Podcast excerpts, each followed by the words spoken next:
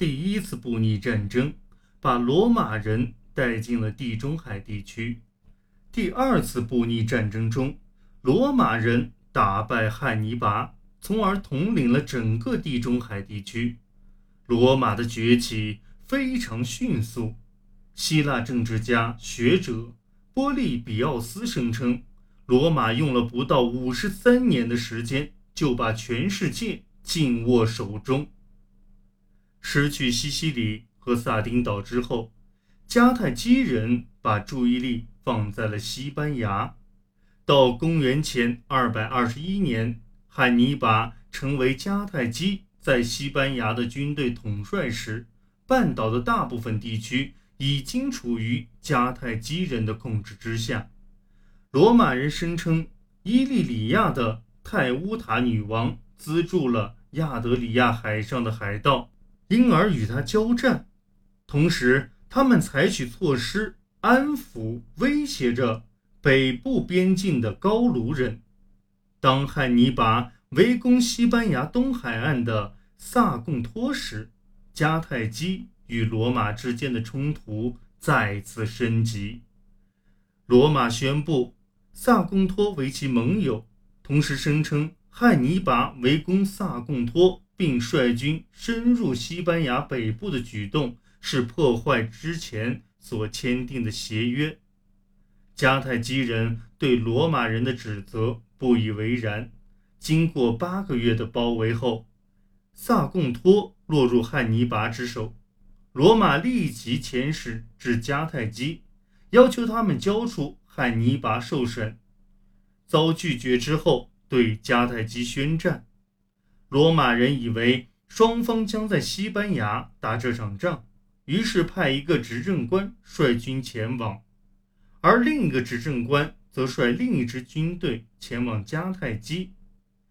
然而，出乎他们的意料，汉尼拔却率军由陆路攻打意大利。汉尼拔的军队艰难地越过比利牛斯山脉和阿尔卑斯山脉，途中损失了大量士兵、战马和战象，然后如天兵突降，在意大利北部的特雷比亚河畔和特拉西美诺湖畔战胜了。被匆忙调回的罗马军队，接着汉尼拔穿过半岛，绕过罗马，于公元前二百一十六年在南部的坎尼重创罗马军队。罗马军队一天内就损失了七万人。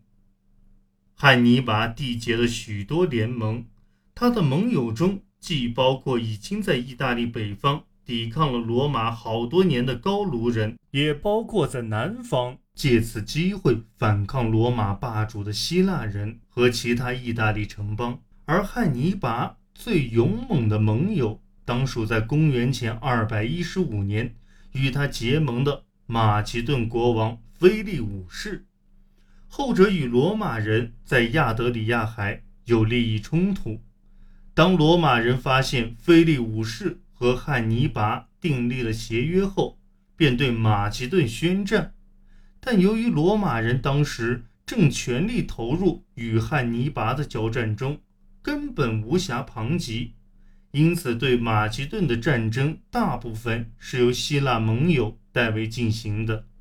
而在公元前三世纪末陷入僵局，罗马人在战场上损失惨重，于是接受了拖延者。费边的军事策略，避免与汉尼拔正面交锋。他们伺机骚扰迦太基军队，夺回汉尼拔军队撤出的城镇，逐渐恢复了对意大利的控制。同时，他们还占领了迦太基在西西里和西班牙的据点。汉尼拔最终被挡在了意大利半岛的最南端。罗马人继而反攻。进军非洲，汉尼拔被召回应战。出色的罗马将领大西庇阿在公元前202年的扎马战役中大获全胜，并因此获得非洲的征服者西庇阿的绰号。至此，迦太基已经被逐出西班牙。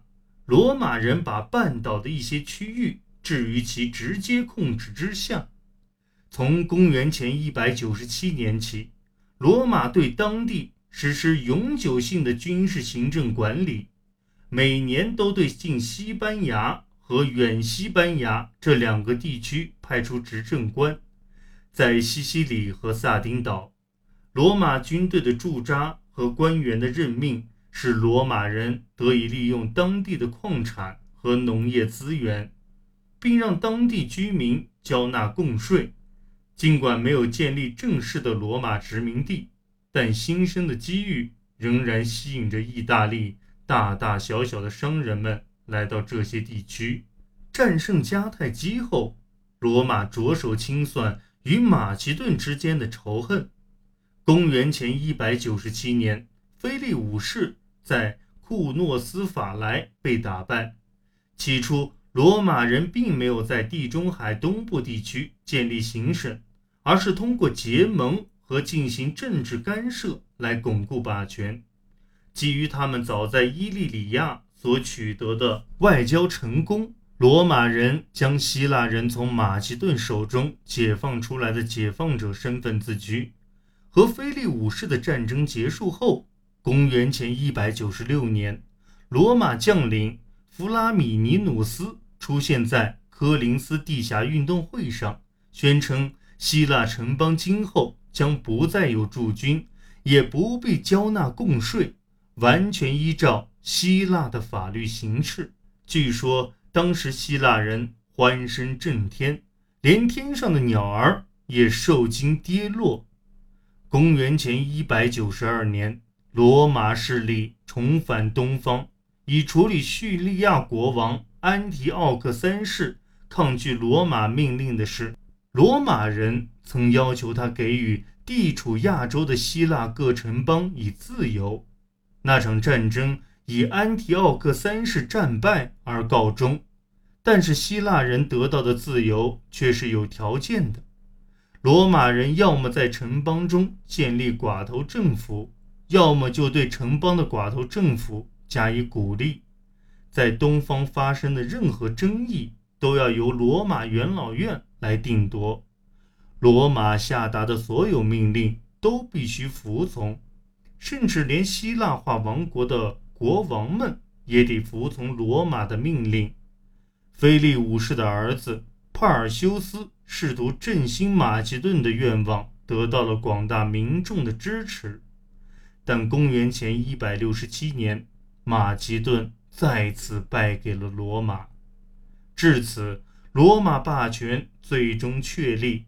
同年，叙利亚的安提奥克四世进犯埃及，罗马特使向他转述了元老院的指示，退出埃及。安提奥克四世推说要考虑过后再回答，于是罗马特使用手杖在地上画了一个圈，把安提奥克四世围在了里面。命令他在跨出这个圈之前做出决定。安提奥克四世只得同意撤军。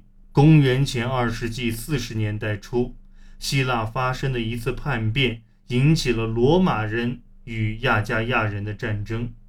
罗马人再次对东方进行了军事干预，并在公元前一百四十六年摧毁了科林斯。同年，罗马还毁灭了迦太基。在接下来的数十年间，罗马海外霸权渐渐形成，派出总督和驻军，制定法律，建立殖民地，控制着当地的土地的分配和出售。